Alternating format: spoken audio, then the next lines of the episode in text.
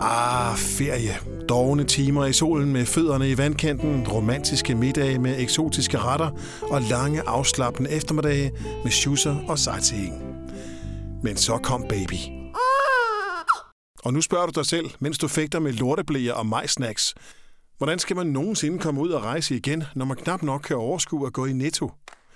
Men det skal nok gå, for nu lytter du til Baby on Board.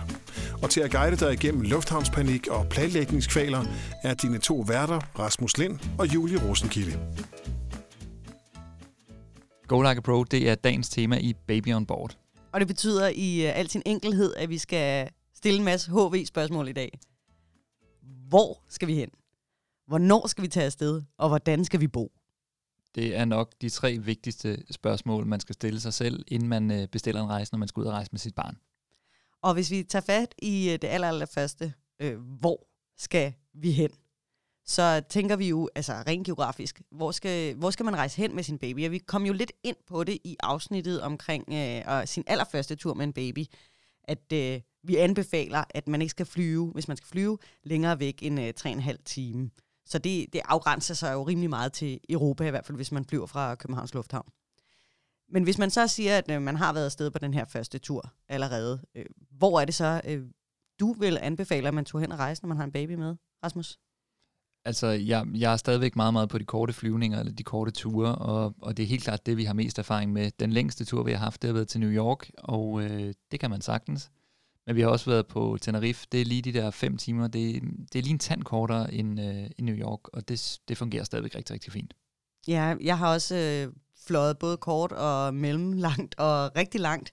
Vi har både været i øh, USA og i Thailand, og det er jo gået rigtig, rigtig fint, men det kræver lidt noget planlægning. Hvad vil du sige, at, øh, at, man, at man lige skulle tænke over ekstra, hvis man tog den her lange flytur i forhold til den korte?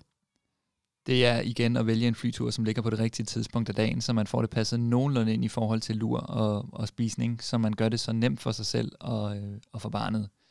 Og øhm, så er det også vigtigt, at man sidder ordentligt i flyet. Det er ikke så fedt at sidde på en firepersoners række, når du har et, øh, et barn med, så brug de der 250 kroner ekstra, eller meget der er per mand, og vælg nogle sæder, så I bare sidder på to sæder, hvis jeg har et barn, der er så lille, så det ikke har sit eget sæde.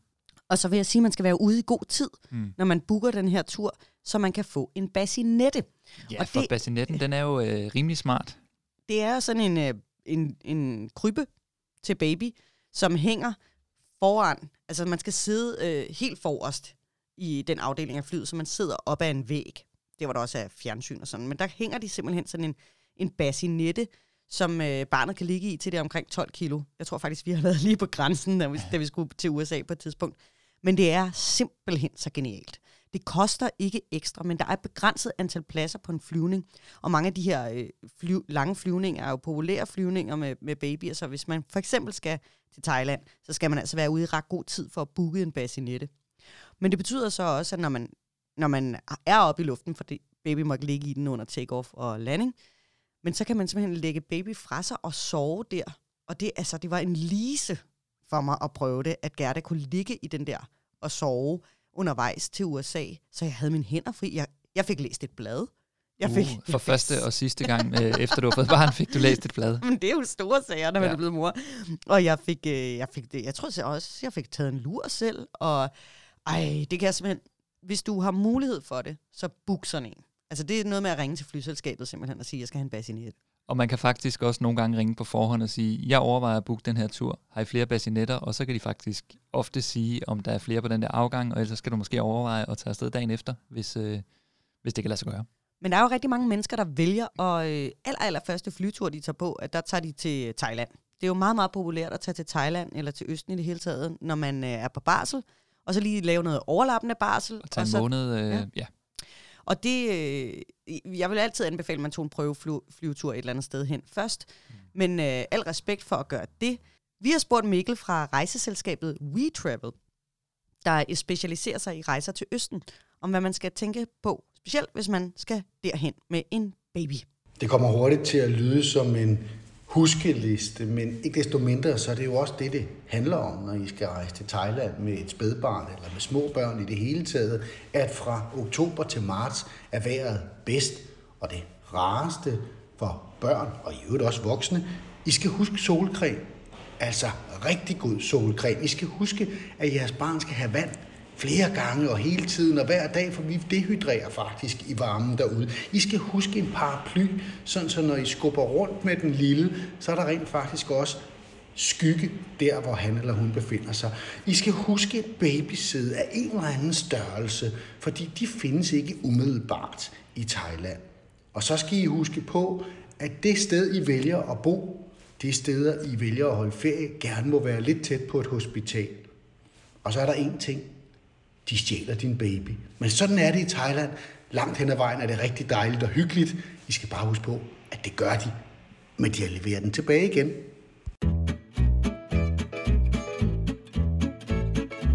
Så der er nogle øh, forskellige ting, man kan tænke på, hvis man skal til Thailand med sin baby. Og jeg kan kun sige, at øh, altså, jeg ventede ret længe med at tage øh, til Østen med Gerda, fordi jeg simpelthen var bange for alt, lige fra tsunamier til øh, myggestik til øh, altså, Trafikken er sindssyg. trafikken, Ja. heden. Altså, så det var først i år, altså da Gerda øh, var lige knap tre år, at øh, jeg fik øh, taget mig sammen, og vi kom afsted, for det var en kæmpe drøm for mig. Jeg havde aldrig været i Asien.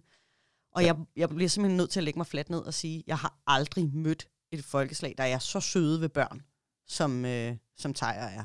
Så- Hold da helt op. Så hvad vil du sige, hvis man sidder og overvejer derude, og, om man skal tage til øh, Østen eller USA, hvis det er det, valget står imellem? Jeg, jeg vil tage til Østen. Altså med en baby, helt klart. Og også det der med, at man faktisk får slappet af, og så er det jo bare så vidunderligt smukt. Men jeg vil altid sige, at man lige skulle tænke over lokalmiljøet, der hvor man Mm. booker, og øh, sådan noget som WeTravel for eksempel, de, de tænker meget på, og, og, hvordan man passer på øh, strandene, og bliver der ryddet op, og passer de på havskildpadderne og sådan noget. Ja. For det var faktisk lidt deprimerende at være der og se, hvor meget skrald der lå Ja, det og godt op. Det var det, det var det eneste. Det var det der med, at der faktisk øh, at der er mange øh, besøgende, der ikke passer ordentligt på miljøet der. Det synes jeg var lidt deprimerende. Men helt ekstremt dejlige mennesker. Altså det må jeg sige.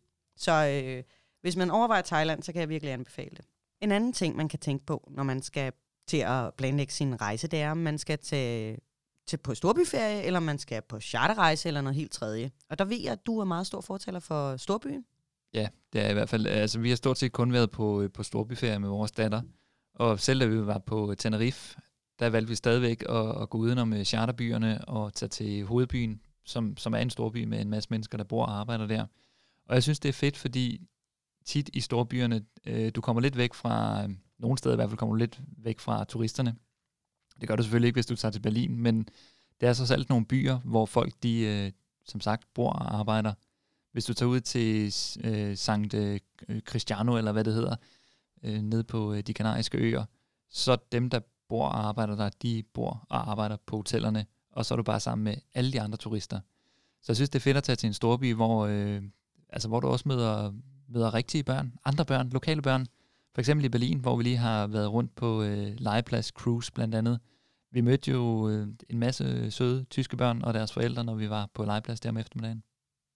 Og det, øh, jeg kan godt forstå, at, øh, at det der med storbyrejser er fedt også for forældrene, fordi der er masser at lave, når vi skal snakke om øh, i næste afsnit, nemlig hvad man kan lave, når man er ude at rejse med sine børn.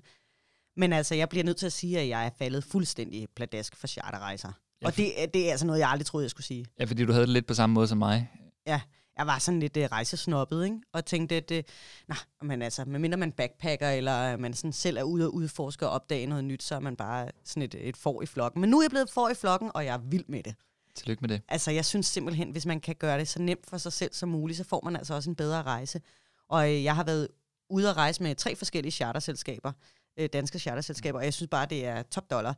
Altså, de tænker jo i, at hotellerne er børnevenlige, der er alt det, man skal bruge, og, øh, og der er ba- babypool, der er overdækket og opvarmet, og øh, der er mad klokken 18, selvom det er i Spanien, hvor de først spiser klokken 8 normalt, og alle mulige ting, der er bare tænk på det. Det lyder som om, du har en udfordring til mig. jeg har en udfordring om, at du skal tage på charterrejse, Ja. fordi det, der er en grund til, at folk gør det. Og, Ja. det, er- og det er også billigt jo, altså på den måde, at øh, du tit får jo en bedre deal, hvis det er en pakkerejse, ikke? Og jeg, jeg vil sige, når jeg på et tidspunkt har været på charterrejse, så laver vi simpelthen en hel temaudsendelse, som handler om Ja. Min første gang. Din første gang med All Inclusive, Ja. hvilket jeg også er ret stor fan af, bliver jeg lige nødt til at sige. Så altså, jeg vil sige, at øh, man skal stadig se sig godt for, når man køber en charterrejse, og jeg vil også købe noget, der var ordentligt. Jeg går altså også altid efter noget øh, med noget ordentligt mad, eller noget, der ligger tæt ved vandet, eller de her ting, som man gerne vil. Og så helst et sted, øh, hvor at, øh, det ikke er for overrendt simpelthen. Ja. Fordi det, det, det kan blive massivt, især hvis man har en baby med. Men hvis man rejser med en baby, så findes der altså mange men hvis man rejser med en baby, så findes der mange charterselskaber, som har altså øh, værelser specifikt til dig med baby, og som er, hvor alting er babysikret, og det ligger lige ud i, i stueplan, og, øh, og, og, og hvor der simpelthen er alt, du skal bruge, når du mm. kommer frem, øh, lige fra en potte til, til en, øh, en klapvogn og sådan noget. Og så, kan, så bliver det bare ikke meget nemmere. Så hvis man tager på ferie, altså tager ud og rejse for at holde ferie og slappe af, mm. så, så synes jeg virkelig, at man, man kan komme rigtig langt øh, med en charterrejse, hvis man kigger sig for. Og jeg tror lige præcis det, du siger med at kigge sig for. Jeg har også hørt, at du skal aldrig nogensinde vælge en uspecificeret rejse, fordi og slet ikke med barn. Du aner ikke, hvor du kommer hen, og, og sådan som det er i dag, tidligere, der kunne du rent faktisk finde nogle gode øh, tilbud og komme til et femstjernet hotel, men sådan er det vist bare ikke rigtig mere, har hørt. Jeg har ikke prøvet det selv. Jeg ved bare, at øh, mit planlægningshjerte, det vil aldrig kunne leve med det der. Altså, jeg skal vide det, og jeg skal vide, at der er Bamseklub og hele pivetøjet. Så når man, og Bernie Show og det hele, ja. Jamen altså, min datter øh, har en, øh, en yndlingsbamse, sådan en reda job, den der bamse, der ja, ja, ja. aldrig må blive væk, ikke? Og det er Lollo fra øh, Lollo og Bernie, altså spises øh, små øh, kadetter der.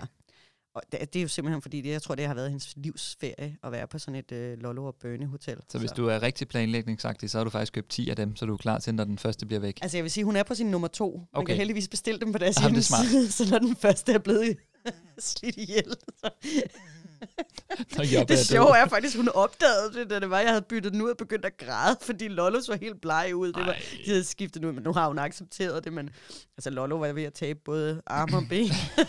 så var på tid. Nå, nok om Lollo. Baby On Board præsenterer dagens top 3. En, øh, en ting, man, øh, man også øh, skal overveje, når man vælger destination, for vi er jo stadig under, hvor skal du hen? Det er øh, også, hvor skal du flyve hen? Ja. Og øh, der er altså øh, nogle gode lufthavne derude, og der er nogle dårlige lufthavne. Det er jo sådan, at lufthavne er utrolig forskellige. Man har jo en eller anden tanke om, at de har øh, fælles regler, og det er, altså, det er ens alle steder. Men det er det bare overhovedet ikke, og man skal, altid sætte sig, ja, man skal altid sætte sig ind i reglerne til den lufthavn, man kommer hen til. Også da vi snakkede om babymad. Nogle steder må du gerne have mere med, og nogle øh, andre steder, så øh, ja, det, der er de ikke til, at du tager for meget babymad med. Og nogle steder må man tage klapvognen med, nogle steder må man tage barnevognen med ind til, øh, til gaten, og nogle steder så må man ikke tage klapvognen med til gaten. Og det skal man altså tjekke på forhånd øh, på deres hjemmeside, fordi at, øh, ellers står man og får en grim overraskelse øh, i lufthavnen. Jeg har endnu ikke oplevet, at man ikke må tage barnet med, men det, der er helt sikkert også nogle lufthavne, som, som ikke vil have. Ja, og så er der altså bare nogle lufthavne, der er meget mere børnevenlige ja. end andre. Og øh, jeg synes, vi, skal, vi, vi har lavet en top 3 over de bedste lufthavne, vi har besøgt mm. i verden. Men vi har også øh, lige taget bundskraberne med. Du har en. Min, min absolut hadelufthavn, det er Newark i øh, New York, eller New Jersey er det jo faktisk. Øhm, når man lander derovre, man skal igennem hele det her øh, border control. Så vi var i øh, vi var i New York sidste år med lille barn, og vi brugte, jeg tror, vi brugte tre timer i lufthavnen. Oh, God. På, at, på at komme igennem to forskellige paskontroller. Og det, øh, der er ikke noget fast track til folk med børn. Der er en slags fast track til amerikanske statsborgere, og det er ligesom det. Så men, Newark, det er min absolut havde lufthavn af dem, jeg har prøvet. Men er det den eneste lufthavn i USA, du har været i? Så er det måske bare amerikanske lufthavn, eller er det specielt den her lufthavn? Jeg prøvede også Las Vegas lufthavn, og jeg synes ikke, det var, det var nær det samme. Der havde jeg ikke barn med, men jeg synes ikke, at, øh, at det tog så lang tid. Jamen altså, jeg må sige, jeg, jeg, synes, jeg er heller ikke stor fan af JFK. Altså i forhold til, hvor, øh, hvor, hvor travl en lufthavn det er, så synes jeg, den er dårlig. Øh, den er dårlig, altså plan, planmæssigt er den dårlig. Den er dårlig indrettet øh, og, øh, og dårlige restauranter. Og sådan. Men altså, vi er også forvent, må man sige, med, ja. øh, med Københavns Lufthavn. Ikke? Men man behøver ikke tage til USA for at finde en dårlig lufthavn. Nej, altså... Hvis man nu er på sådan en, øh, vi skal besøge de dårligste lufthavne. Cruise. For jeg har været i Gatwick, mm. som jo er en af de der London lufthavne, ikke? Øh, jeg har også været i Heathrow, men der er jo det der med englænderne, at de har jo øh, historisk set nogle ret dårlige erfaringer med deres lufthavne, fordi der har været masse terror, øh, frygt og alt muligt. Så de er virkelig op på duberne i de der lufthavne. Det kan man gøre på forskellige måder. Man kan gøre det på en øh, måde, hvor man udviser, at øh, her er der, altså, her er der autoriteter, vi tager det seriøst, men vi er også venlige nok over for de her mennesker. Og så kan man bare være... Det er den københavnske udgave. Ja, det er den københavnske udgave, ja. og så kan man være øh, reelt nederen. Mm. Og det oplevede jeg i Gatwick, øh, hvor at jeg øh, skulle igennem min hadeting, security, og, øh, og står der med et øh, barn, og vi har været afsted siden klokken 4 om morgenen, for at vi skulle nå vores fly hjem til Danmark. Og jeg var træt, og, øh, og Gerda var træt, og alt var øh, nederen. Det er også Og dumt planlagt. ja, det er det også, men ja, sådan er det. Og så står jeg med hende øh, på armen, og de altså, nærmest råber af mig, at, øh, at øh, jeg ikke må have hende øh, på armen, og jeg skal sætte hende frem, og jeg skal igennem alt muligt og sådan noget. Men det, altså, hvis de bare havde sagt det stille og roligt, så havde det været fint nok, men det, altså, det ender med, at jeg står og tuder i den her lufthavn, så er jeg gået igennem, og så havde jeg noget papir i lommen, og det skulle jeg have lagt væk. Og sådan. Altså, det var bare det hele den her måde, de kommunikerer på en på, som om man er skyldig allerede. Ja. Det var virkelig, altså jeg, jeg gik over og klagede bagefter. Det har jeg aldrig gjort, det jeg er man aldrig over noget. Ja, men det var simpelthen bare, det var så ubehageligt. Så det, jeg, jeg er ikke taget til den lufthavn siden, og det er flere år siden, men det, jeg kunne, jeg, Altså, Ja. vi kan jo lave et afsnit på et tidspunkt, der hedder Lufthavn Julie har tudet i. øh, og vil det, det er tit også de dårlige lufthavn. langt, langt afsnit. Men Julie, der er heldigvis også rigtig mange gode lufthavne ja. rundt omkring i, i verden. Og, øh, Og vi tæller ned. Vi starter på den tredje bedste lufthavn. det synes jeg er Tegel, som jeg lige har været i. Øhm, da vi kom igennem, ikke engang security, men før vi kom igennem security, der var der en særlig børnesluse, som man skulle igennem med sin klapvogn. Og så var der ham, den søde vagt, som sagde, I skal bare gå ned bagerst, i den allerbagerste kø, nummer et. Og vi gik øh, sådan lidt ned, og der var virkelig, virkelig mange mennesker den dag. Og så gik han efter os og sagde, nej, nej, I skal bare fortsætte, I skal fortsætte. Og så endte det med, at han gik med os hele vejen ned, så vi kom ned til den allerkorteste kø, der var allerbagerst. Udenom alle andre mennesker, fordi vi havde barn med. Og det var så dernede, alle dem med børn endte, og man kom sådan nogenlunde hurtigt igennem. Jamen, det er så fedt. Altså, nummer to på listen er også sådan en børnelufthavn. Og det er ikke overraskende vores dejlige naboer, svenskerne. Ja, Øh, op i Stockholm, Arlanda, også en dejlig lufthavn. fantastisk lufthavn. Udover at være smuk og rar at være i, og nyrenoveret, God og der er, mad. alt, der er alting, så, så har de bare styr på det der med børnene. Og der, jeg synes, det kommer mere og mere i øh, lufthavnen og rundt omkring i verden, at der er en børnesluse. Men i Sverige har de bare sørget for det. Altså, der, og der er jo puslepladser på alle toiletterne, og der er armerum. Både er, herretoiletter og dametoiletter. Selvfølgelig, jo, Mm. for vi har jo ligestilling. Men, men det er bare dejligt at være i en lufthavn, hvor man føler sig velkommen, når man har et barn. Ja. Og, og det, det, det synes jeg bare, man gør i Stockholm. Ej, var det en rar Jeg lufthavn. er helt enig. Men altså, de har jo lært fra de bedste. København. Nummer et på vores liste over de bedste lufthavne, vi har besøgt. Det, der er bare ikke nogen tvivl. Det er helt klart København. Uanset om du rejser alene, eller du rejser som familie, eller kærestetur, eller barn, eller Københavns lufthavn er simpelthen verdens bedste lufthavn, ifølge mig. Alt spiller. Altså transporten derud, det er så nemt med metroen, og altså, man kan komme derud på så mange måder. Det er en lækker, overskuelig lufthavn. Det er nemt at finde rundt De skilter med tingene. på, mindst. på flere sprog. Er sprog. Og så kan man bare få alt. Altså, det er så fedt. Altså, det er jo et dejligt shoppingområde. Ja. Så man står der i lufthavnen og har glemt et eller andet, så kan man altid finde det. Og det synes jeg bare er rigtig, rigtig fedt. Og der er jo, øh, de går også op i det med børnene, og der er legeområde og ammeområde, og man kan bare, jeg synes simpelthen, det er så rart, men ikke mindst skyldes det personalet nede i security. Som altid er søde. Det er, det, altså, jeg har kun oplevet det. Der er sikkert nogen, der har dårlige erfaringer med dem, men det har jeg ikke. Jeg har ingen dårlige erfaringer med dem. Og de har altid været så søde, når jeg har haft barn med, og stå og nogle gange tage, altså ligesom holde hende og stå og dikke dikke, når jeg står og fægter med en klapvogn og sådan noget. Har overskud til at, at, at, at crack jokes og bare Ja. være generelt søde og overskudsagtige. Og så er de effektive. Meget mere effektive end mange andre lufthavne i verden. Ja. Øh, når der er for lang kø, så åbner de en, øh, en kasse med, Ja. ja. man så må sige. Og så synes jeg også, det er rart, og det ved jeg godt, at det er fra flyselskab til flyselskab, men man kan altid gå op til skranken, øh, når man er ude ved øh, gaten, og sige, prøv at høre, jeg har et barn med, og, og så får man, altså synes jeg bare altid lov til at komme op, komme ind først. Altså efter dem der, der har betalt for det, ikke? selvfølgelig, der kommer ind først. Men øh, med Norwegian for eksempel, altså vi får altid lov til at gå ombord før andre, hvis man har en baby med. Og, Og- vi, prøvede, ja, vi prøvede det faktisk også med EasyJet for nylig, som ja, man ellers tænker, det er et lavprisselskab, så øh, selvfølgelig har de samme vilkår som alle de andre lavprisselskaber, men der, vi fik en mail ugen før, hvor der stod, nu skal du rejse med din baby, og vi vil rigtig gerne være børnenes flyselskab, så derfor kommer I selvfølgelig ind først, både i området øh, før alle de andre, og I kommer først ombord på flyet. Ja. Og man skal bare udnytte det der. Altså op og spørg, hvis du er i tvivl, øh, om man kan komme ind først. Øh, for det er også meget rart, hvis man har sin klapvogn med, og lige kan stille den og sådan op. En anden vigtig ting at tænke over, når man skal planlægge den her rejse, det er, hvornår man skal afsted. Altså det er både, øh, hvornår på året og hvornår på dagen. Men jeg tænker, vi skal starte med at snakke lidt om sæson. Skal du tage på øh, sommerferie til lad os bare sige, Ungarn øh, midt i juli måned. Du, du taler om, øh, om, om jeg har erfaring med det her, eller?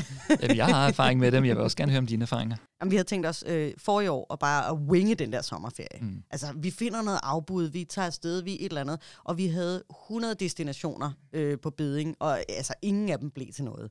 Fordi så viste det sig jo, da vi kom til juli, hvor vi havde ferie, var det alt sammen enten sindssygt dyrt, altså som i, jeg kunne slet ikke være med på de der priser, eller så fandt jeg ud af, at det var vildt varmt, ja. der hvor vi skulle hen, og, og det var bare gået op for mig, det giver jo ikke nogen mening, når man har en baby, hvorfor skal jeg rejse i de der hoveduger, andet end, altså hvis man er tvunget til det, selvfølgelig med sit arbejde eller institution og sådan noget.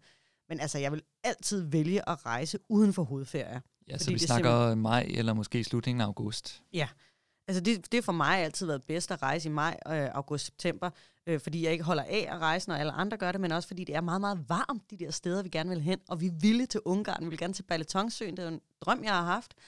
Øh, og så finder vi ud af, at det er 42 grader dernede. Altså, det, og så var det ikke en drøm vel? altså, fordi det, det, jeg skal ikke nogen steder hen, hvor det er så varmt. Altså, nogle mennesker elsker sådan noget. Jeg smelter bare. Altså, alt over 30 grader, det bliver ikke en sjov ferie for mig. Så tjek lige vejrudsigten. Du kan se, øh, hvordan det har været de sidste mange, mange år øh, forskellige steder på nettet, så du har en eller anden idé om, hvor varmt det er i juli. Du kan selvfølgelig du skal planlægge i god tid, så det kan godt være, at, at lige det år, der er det super varmt, ligesom det var i Danmark sidste år. Men, men du har nogenlunde en idé om, hvor varmt det er. Jeg vil også sige, når man skal booke sin tur, så er det meget øh, smart at, altså, at, at, at tænke lidt over, øh, hvornår man køber sin tur. Og der har jeg lidt den der regel, hvis det bare er flybilletter, så, øh, så køb dem halvanden måned, før du skal flyve. Og okay. det har jeg fundet ud af, det har jeg i hvert fald erfaring med, at det er der, de er billigst. Altså du kan selvfølgelig, nogle gange er de på tilbud, jeg ved ikke, Norwegian har ikke andet end udsalg, altså, men så man kan være heldig, ikke? og der er også noget torsdagstilbud hos SAS, hvis nok, ja. og sådan nogle ting, og så skal man selvfølgelig tjekke og være ops på. Men jeg har i hvert fald fundet ud af, at hvis man booker omkring halvanden måned før, så er det der, det er billigst. Øh, jo tættere man kommer på, jo dyrere bliver det bare. Men, øh, men så booker jeg altså også tit, hvis man har mulighed for det igen, ikke? Men hvis man er på barsel for eksempel, at flyve tirsdag formiddag. Der er ja. ingen mennesker, der gider at flyve, medmindre de skal arbejde eller et eller andet. Det er bare et rigtig dejligt, billigt tidspunkt at tage afsted på. Altså, man alle ved jo, at fredag til søndag er det dyreste tidspunkt at tage afsted på. Og det er der, der er allermest pres i lufthavnen. Det er der, du står i kø hele ja. vejen igennem. Det er, øhm, ja, det er så godt bare sørg for at rejse midt på ugen. Øh, og så generelt har jeg i hvert fald erfaring med at prøve at undgå lørdag. Og det er mest for, øh, hvis man skal flyve, at der er meget, meget, meget pres på ude i lufthavnen på grund af alle charterferierne. Øh, og der har vi bare nogle gange... Øh, simpelthen blevet vildt forsinket bare igennem check-in, fordi mm. der bare var så mange mennesker, der skulle på charterferie. Så det har vi bare bestemt os for, at det vil vi aldrig flyve øh, igen der øh, lørdag morgen. Du sagde lidt tidligere, at du var lidt øh, urutineret, når du kan vælge at skulle være i lufthavnen eller op klokken 4 om morgenen for at nå et fly klokken 7-8 stykker. Men jeg ved godt, det er jo ikke det, du gør normalt, og det er heller ikke det, jeg gør normalt. Nogle gange kan man selvfølgelig være nødt til det. Men øh, altså det helt optimale for os, det er at flyve ved 12-tiden, så vi skal hjem fra klokken 9 om formiddagen, vi har øh, rimelig god tid til at komme op og få lidt morgenmad, og vi kan altid spise lidt frokost ude i lufthavnen. Så sådan ved middagstid. Altså, der vil jeg sige, at der, der er et klart råd for os at følge din babys rytme, fordi at vi har det anderledes. Altså, vi, vi har i hvert fald snakket rigtig meget om, at det bedste tidspunkt at flyve for os, det er med afgang klokken 9. Ja. Og det er fordi, at øh, vi er alligevel tidligt oppe hjemme hos os, som man jo så tit er, når man har små børn. Men det, det fungerer bedre for os at simpelthen bare øh, være helt klar, tage barnet op af sengen, stadig i nattøj, smoothie i hånden, og så ned i, øh, i en taxa, stadig i nattøj med dyne på, og så ud i lufthavnen og få, øh, få tjekket ind, og så klæder vi om, øh, i, altså når vi er kommet igennem security og sådan noget, og hun, vi får noget ordentligt morgenmad sammen, og så flyver vi der ved nitiden, fordi så passer det nemlig med hendes, altså da hun var mindre, så passede det jo med hendes lur, dengang hun, hun i hvert fald tog to ja. lurer, og så sov hun ombord på flyet, og jeg ville altid altid, altid helst have, at hun sov, mens vi fløj. Også fordi, så altså, ved man jo ikke, når man lander, og hvornår bliver der ligesom ro til, at hun sover igen og sådan noget. Jeg har været meget styret, jeg har været meget styret af de her flytider altid, og øh, sovetider, om de passede sammen. Så det går jeg meget op i. Altså, at, øh, at vi har aldrig fløjet efter klokken, øh, klokken 8. Altså, det, jeg gider ikke det der Ej, med 8 om aftenen. 8 om aftenen. Nej, det holder altså, ikke at komme hjem om natten. Vi har, altså, jeg vil det helst ikke. Det er sket nogle gange, men det har altid, synes jeg, været pres. Også fordi hun når at vågne en masse gange, fra man står ud af, fly, af flyet og sådan noget. Det, det, er bare ikke en sjov det er bare ikke en sjov oplevelse for os. Så hvis man har mulighed for det, så sørg for at lægge sine flytider, så de passer med ens babys rytme. Øhm, hvis baby har en rytme i hvert fald. og så alt det der natteroderi. Altså det kan godt være, det koster et par hundrede øh, kroner ekstra at flyve på et... Øh, et Det er money øh, well spent. Ja, men det, det er money well spent. Og jeg har haft nogle gange, hvor jeg altså, for eksempel landede i Paris klokken 9 om aftenen, og så skulle ned og lege en bil, og så skulle ind, og så skulle... Altså, klokken bliver jo 11, før man er ved hotellet, og altså, så er jeg... Man smadrer færdig. øh, sin egen aften, og man smadrer faktisk også dagen efter. Det er ikke det værd. Nej. Så nu har vi talt om, hvor man skal hen, og hvornår man skal tage afsted. Og så synes jeg, at er noget af det vigtigste, vi får talt om. Det er i hvert fald noget, vi to har talt rigtig meget om sammen. Det er, hvordan skal man bo? Ja. Og, og hvorfor er det, det er så vigtigt, Rasmus?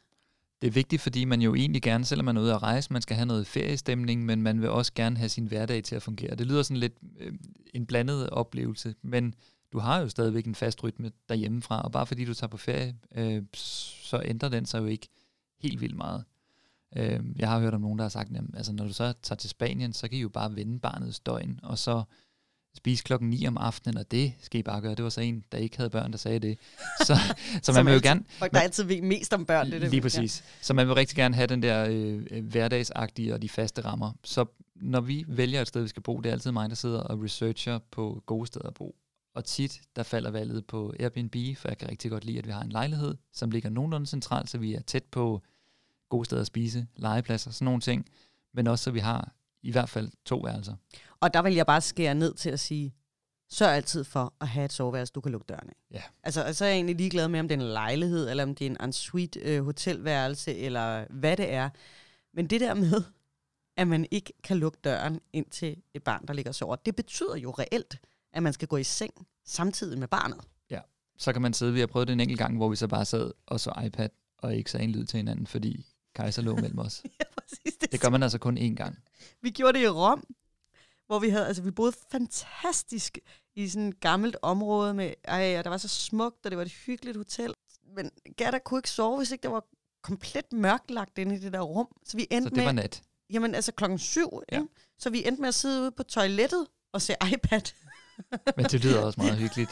det var, men det var En, simpelthen... en aften. Og der lovede vi bare hinanden, at selvom det er lidt dyrere at finde en toværelses eller en, et hotelværelse, der er en suite, så, så er det det værd. Fordi at det, at det skal også være en ferie for forældrene, og der skal også ligesom være, at man kan lukke døren, og så er det bare os to. Så ser vi en film, eller vi drikker et glas rødvin, vi snakker lidt, eller et eller andet. Og det kan man ikke på et helt almindeligt hotelværelse.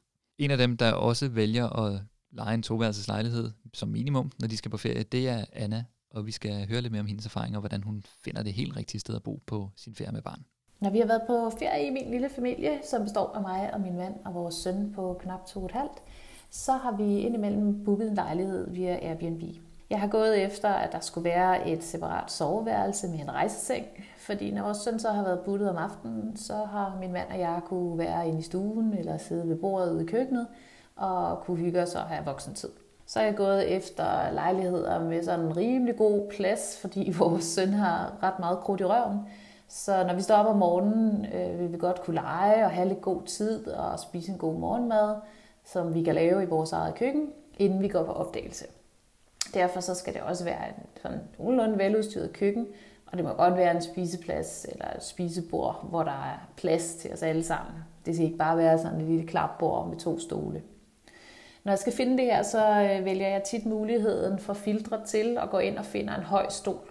Fordi jeg synes ikke, at man kan søge på rejsesengen inde på Airbnb, men hvis man finder lejligheder med højt stol, så er der typisk en rejseseng som mulighed i hvert fald. Der plejer også nogle gange at være nogle andre børne- eller babyfaciliteter. Det kan være alt fra legetøj til puslebord. Så det er et lille tip herfra.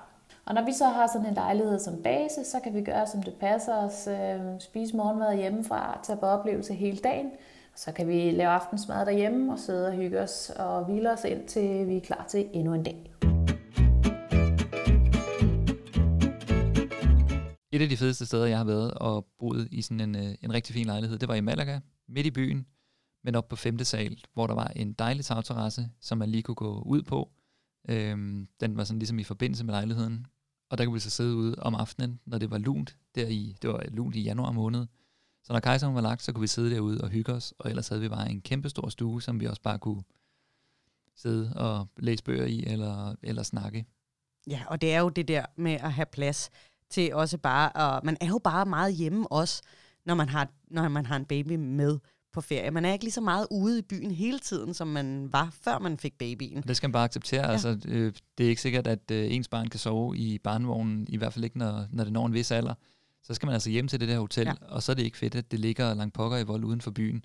Det skal være sådan, at du kan gå hjem til hotellet, når I har været på legeplads eller i zoologisk have, så kan barnet sove, og så kan I tage en tur ud i byen senere på dagen. Men jeg må sige, øh, jeg var i Paris, øh, da Gerda var øh, lidt over et år, øh, med hendes gudmor. Øh, og øh, Paris er jo en svær by at finde en toværelses lejlighed eller et øh, hotelværelse, der er en suite, fordi alle hotelværelser er jo bitte små. Sådan er det jo bare med øh, parisianske lejligheder, er jo virkelig, virkelig små. Men det var et krav for mig, fordi ellers så ville vi overhovedet ikke komme til at snakke sammen alene, mig og, og gudmor på den her tur. Øh, så vi endte simpelthen med og, og, og jeg gad ikke betale flere tusind kroner om, per nat, for man kan jo godt finde et eller andet femstjernet hotel og få sådan en eller anden suite, men det har, det har jeg jo ikke råd til. Så vi endte jo med at bo, at bo helt i udkanten af Paris, øh, på et hotel, sådan et nyt hotel, øh, der var bygget der. Men hvor vi så til gengæld fik den her, det her kæmpe værelse, hvor at soveværelsesdelen sådan kunne lukkes af. Det behøver jo ikke være et rigtigt øh, toværelse. Det kan jo bare være en suite, hvor man ligesom kan lukke døren. Ja, man kan stadigvæk godt sidde og viske lidt, men bare, men bare det der med, at man kan lukke af. Vi det... kunne lukke af, og vi kunne sidde og se en, øh, en krimi der om aftenen, og det, det var bare så fedt. Og så kan det godt være, at det lå i udkanten af Paris, men så er det jo godt, der går metro. Ja. Og, så, og så var det en løsning, og det var en rigtig, rigtig god løsning. I stedet for, at vi havde boet midt inde i øh, Montmartre, eller hvor man nu gerne vil bo, når man er i Paris, men til gengæld havde boet i en skotøjsæske og havde skulle mm. viske fra klokken syv. Altså, det er bare ikke det værd. Grej, gear og gadgets. Vi skal ikke glemme at tale lidt om gear, fordi at øh, alle, der rejser med babyer, øh, får jo investeret i lidt af hvert. Og øh, jeg ved, at du har et øh, forhold til det der med en babyseng. Er det ikke nødvendigt at slæbe en babyseng med, når man tager ud at rejse? Det er i hvert fald ikke det, vi har oplevet. Øhm, man kan sige, at vores datter står stadigvæk i vores seng, og, og det kan sagtens være, at man er vant til at have babyseng derhjemme, og så at det alligevel kan fungere, at barnet sover imellem far og mor, når man er på ferie. Det er selvfølgelig den nemme løsning. Jeg har også oplevet rigtig mange steder, både på hoteller, men også Airbnb, at der et eller andet sted i teksten står, hvis I skal bruge en barneseng, så siger I bare til. I skal bare sige det på forhånd, så finder vi ud af det. Så rigtig, rigtig ofte, så kan man altså godt få leveret sådan en seng. Det er selvfølgelig vigtigt at tjekke det på forhånd, men tit så står den klar, når du så kommer frem til, til hotellet. Så du vil helt klart uh, anbefale, at man vælger et sted, der simpelthen har en barneseng? Ja, men altså hvis man nu ikke vil have barneseng, og hvis man har sådan lille et barn, så det kan sove imellem far og mor, så har du et tip. For jeg øh, er meget stor fan af det, der hedder en babys nest. Altså, en, øh, det, er en, det er jo en lille seng. En lille bitte rede. Det er en lille rede, hvor at, at, at barnet er omkranset af sådan noget, noget skum eller et eller andet, så man kan øh, gøre øh, smallere og bredere med en, med en snor. Og den har vi haft med øh, på alle vores rejser, øh, indtil hun blev for stor til den. Fordi så kunne vi lave vores egen seng. Ja. Og det er ikke, øh, jeg har faktisk ikke været særlig glad for, at hun skulle ligge imellem os, for jeg har været bange for, at øh, min mand, der sover rigtig tungt, kunne finde på at rulle hen over hende. Men vi har tit gjort det på et hotelværelse for eksempel, Altså har vi skubbet to stole sammen, altså sådan nogle lænestole har det tit ja. været, der så blev til sådan en stor seng, og så kunne vi lægge hende imellem. Altså inde i den der stol, der, ligesom, der stod sammen, så hun ikke kunne rulle ud. Ja. Så, så vi skabte vores egen seng der. Det har vi flere gange prøvet. Det er også rigtig smart. Jeg har dog også prøvet at lægge hende ovenpå vores kuffert i den der, hvor hun sådan gled ned i løbet af natten. Det er det værste ferieminde, jeg har overhovedet, ja. faktisk. Det er hende, der midt om natten, jeg kan mærke, at hun, eller jeg kan høre, at hun sådan falder ned. hun er ikke særlig gammel. Og så siger jeg bare, bank! Og så hun faldet ned af den der kuffert der, i den, fordi den er glat, den kuffert jo. Ja. Og så, så gled hun. Det gør man en gang. Så og jeg, jeg kunne ikke se noget, fordi det var bælragende mørkt, og fik hævet en lampe ned, og troede, jeg fik hævet den ned i hovedet på hende, og der skete overhovedet ikke noget. Hun faldt ud, og hun, hun blev ked af det, men hun fik ikke engang en bule. Jeg fik til gengæld ar på sjælen, når man sidder og hyperventilerer. Ej, var der mange historier om mig, mig der græder. Men, men, men det er jo så også et godt tip til, altså lad være med at sætte babynæsten på en kuffert. og det kan det, det er et utrolig brugbart tip, men øh, nej, men lad være med ting, det. man ikke skal gøre. Ja. Men babys nest, rigtig godt. Noget, man ikke skal købe, hvis man må sige det her under de der ting med senge og sådan noget, men som vi, vi synes stadig, det er sjovt, vi har det, men vi har købt sådan et babytelt til hende. Ja, det hørte jeg godt. Det, det har jeg fortalt om, det ja, der det babytelt. Det, det er ikke noget, I sådan har brugt super meget. Altså, i øjeblikket, nu er hun 3,5, så vi har det så haft det slået op inde på hendes værelse. Fordi, fordi nu er det, det sjovt. Nu er det sjovt, at hun kan kravle ind og ud. Men jeg havde det med på en ferie, hvor vi netop skulle bo Airbnb, hvor de ikke havde en, en seng, vi kunne lægge hende i. Og så tænkte vi, så kører det der telt, og så kan hun sove i det. Jamen, det var simpelthen noget juks. Altså, hun var... hun blev, hun, blev, hun blev bange, da hun vågnede i de der telt, og hun vidste ikke, helt øh, hvad det var for omgivelser. noget, og ja, så ligge der i mørke og rave med sådan et telt og sådan noget. Hun endte jo bare op hos mig. Så altså, vi har overhovedet ikke brugt det der babytelt, øh, andet end nu er det et legetelt. Men jeg er helt sikker på, at der er sikkert nogen, der kunne have nogle rigtig gode erfaringer med det. Vi synes stadig, det er sjovt at have. Jeg tror, vi også kommer til at, at, at, at have det som legetelt med på nogle bilture eller et eller andet nu. Men til små babyer, nej, det fungerede bare ikke. Så nu har vi talt en, øh, en del om, hvordan man øh, kommer afsted uden stress. Og det gør man simpelthen ved at planlægge. Og det gør man ved at planlægge, øh, hvor man skal hen ordentligt, hvornår man skal tage afsted, og hvordan man skal bo. Og det er, hvis man har styr på de tre ting, så tror jeg også, man får en rigtig god ferie.